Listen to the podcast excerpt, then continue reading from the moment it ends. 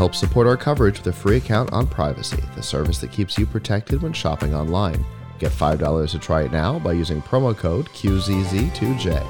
And with Blueberry, the community that gives creators the power to make money, get detailed audience measurements, and host their audio and video. Get a 30 day free trial by using promo code Blueberry004. We're going to welcome Anthony. Oh my goodness, I'm going to destroy this.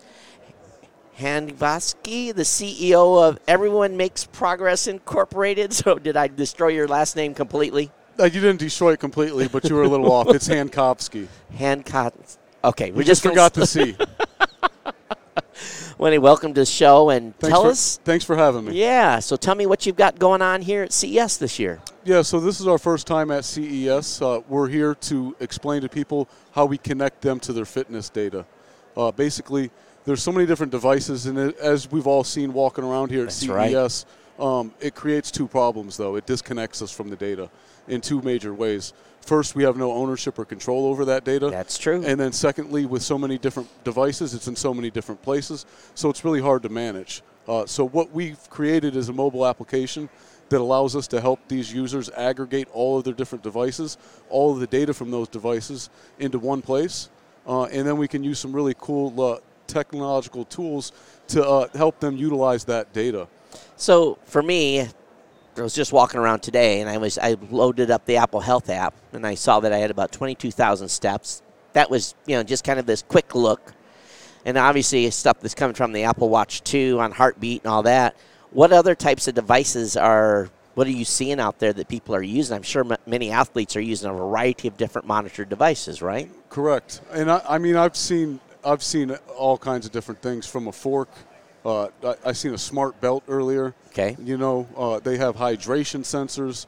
There's pretty much a sensor for anything that you can think of, uh, and it creates an environment where, you know, a lot of these health conscious individuals want to utilize the tools, but it becomes an encumbrance and process to manage the stuff um, without a, a place to put it all. So I'm just going to be presumptuous here and thinking then you're basically looking at all those tools, see if they have an API that you can go out and grab that data and pull it into your app. Is that how you're doing that, or what's your approach? Yes, that's that's precisely how we're doing it. Uh, and the majority of what we've found is most of it's open source API. Really? Uh, a lot of these companies, you know, Apple and such, they would prefer guys like us to create products Yep. to help uh, expand the, the capabilities of what their Apple Health does.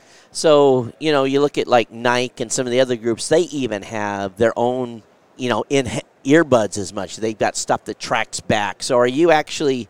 So all those pretty much are open, and you can pull that data, or with permission, obviously, but you can pull that data and present that in your app. That's to me, that's pretty amazing. I find it surprising that so many of those those devices are actually open as like you said that, that kind of actually surprises me a little bit do, do you often have to go and get token permission and i know i'm talking a little technical here but how does it work Yeah, I mean, in some instances, uh, you know, there's things that you have to do. Um, Samsung's one of the more challenging ones to tap into. Uh, they want to just make sure that you're not doing things with the data you're not supposed That's- to be doing. that's right.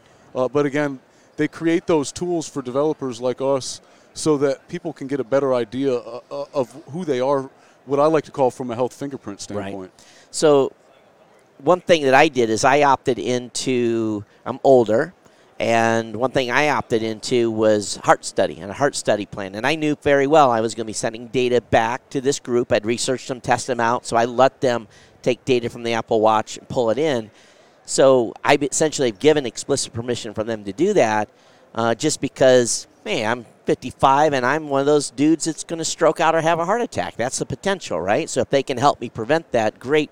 So are you dealing with HIPAA issues then? So we're not technically dealing with HIPAA issues at this current moment because we're tapping into you know these devices that are outside of uh, hospital regulations. Okay. Uh, we'll get a little bit more technical, talk a little bit more about what we're doing. So Sure. we use blockchain technology. Awesome. Uh, and the cool thing about blockchain is it allows us to do public and private publications. Yep. And what that means is our users share their data to the app, but we never see it. Uh, So it's Oh. stored privately Yep. uh, with an identifier that's stored publicly so that it can be verified and authenticated to make sure that it's the real data. So that keeps you GDPR and CCPA compliant because basically you're collecting the data, it's anonymized because of blockchain.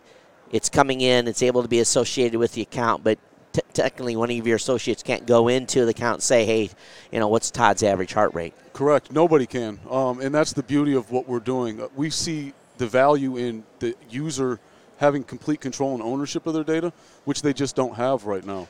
So do you give export ability too within your app to be able to export that out in some sort of documented format? Yeah, so this is where it gets a little bit more exciting. Uh, we, we've created a blockchain driven data exchange so you can share and monetize your data. So think about sending it to the doctor, sharing it with your friends, your, your health coach, your fitness Right. coach, Right. and then doing funny things like monetizing it where you send it over to your health and care provider for a cheaper premium, uh, sell it on the open market to marketing companies. And when, it, when you really dig in, you talked about athletes a little bit earlier. You know, a lot of people want to know how these athletes stay so fit. Uh, an athlete can essentially onboard their data to our exchange and then sell it to people that want to know how, how they're doing and what they're doing. So I immediately hear thousands of people almost stopping and holding their breath there. They're thinking, selling? Selling our health information? Now, I can understand getting a cheaper insurance premium. They're already doing that in cars. You know, if you if you uh, agree to have your car monitored, and that you they watch your driving, they will know that yeah, Todd's not driving crazy. We can give him a lower insurance premium. So do you are you seeing the same thing happening with? Okay, so you're going to the gym three times, four times a week. You're exercising. You're not smoking. You're doing all these things that are healthy, and then the if you're willing to share that data, is it share or sell? So it's a bit of both, um, depending on how you're doing it, right? So when you're talking about your insurance company, uh, from a healthcare perspective, you're sharing it with them. Sharing, right. Uh, if you're talking about you wanting to know how I stay fit and, and what my statistics are, Oh. or think about a marketing company that wants to know how I'm 37, Yep. how 37 year old males are taking care of themselves, they might want to bulk in some of these these uh, people's data so that they can get an understanding. So- one thing I will say, Wow. when you bring up car insurance, uh, we're from Cleveland, Ohio. Okay. Uh, so everyone knows of the Cleveland Clinic. Yep. I'll just use that as an example. Yep. They already offer through their, their health insurance package to their employees, if they walk 10,000 steps a day, they get a lower premium. Interesting. So it's already taking place. Um, we're just amplifying what's happening and we're expanding that market because we're able to connect into multiple different devices. So I see the angle then on selling this information, but is it still? They're going to have. uh, They're not going to know it's you, but they're going to have basic. Are they going to know it's you, or are they going to know the basic demographic data? It depends on how the user chooses to do it. So we're, we're totally all for the user having complete C- control. control. They set the price. Um, they, they pick what they want to what they want to share. What they want to share? And they also have the, the luxury of choosing uh, how long they want to share it for. So I they could you. share it for two hours, they could share it for a lifetime, or they can share it for you know a day if that if that's what they want to do. so what's the going rate for this type of information? I'm kind of curious. You, I, I really. I, I really find it hard to peg a going rate uh, because this is a market that's not yet been created. Yeah. So we're kind of in no man's land. Uh, what we've seen, though, is probably depending on the type of data, you know, that's going to determine where those values fall.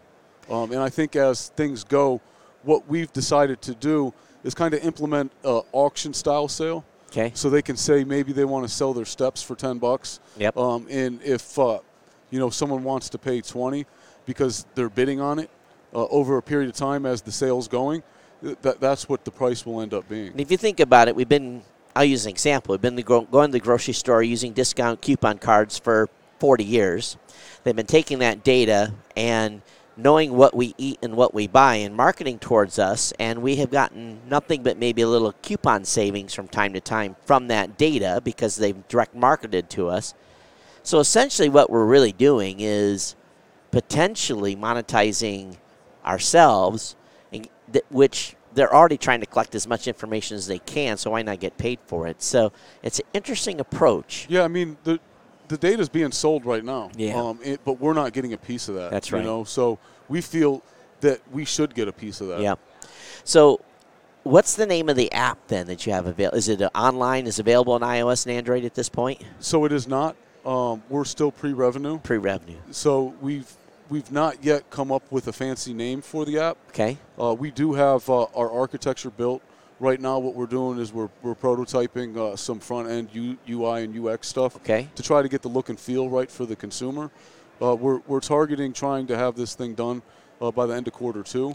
So, someone wanted to beta test with it. What's the best way for them to reach out to you and say, "Hey, I think this is going to be awesome. Can I get on in the early release of the of the app?" Yeah, since I'm here, I'm co-founder, CEO. I'll just give you my email. It's Anthony at emp.fitness. EM Anthony. E, so empfitness.com. No, Dot- just emp.fitness. EMP. Oh, that's right, because there's an extension new. So EMP. See, there's another top level domain that's available, folks. Don't forget dot .fitness. So EMP dot .fitness. Anthony EMP dot .fitness. All right. Outstanding. Thank you so much for coming on and sharing. It's, you know, every year at CES, there's always something new and a different spin on things. Good luck on your uh, app, and hopefully you'll figure out a revenue model and uh, make this successful. Yeah, thank and- you for having me. yeah, and, and it's cool that you're doing the blockchain thing. So that's we keep hearing more and more about that. And also, not only does the blockchain anonymize it, but it also ensures accuracy too. So, Correct. All right, Anthony, thanks so much for being on. No worries. Thank you for All having right. me.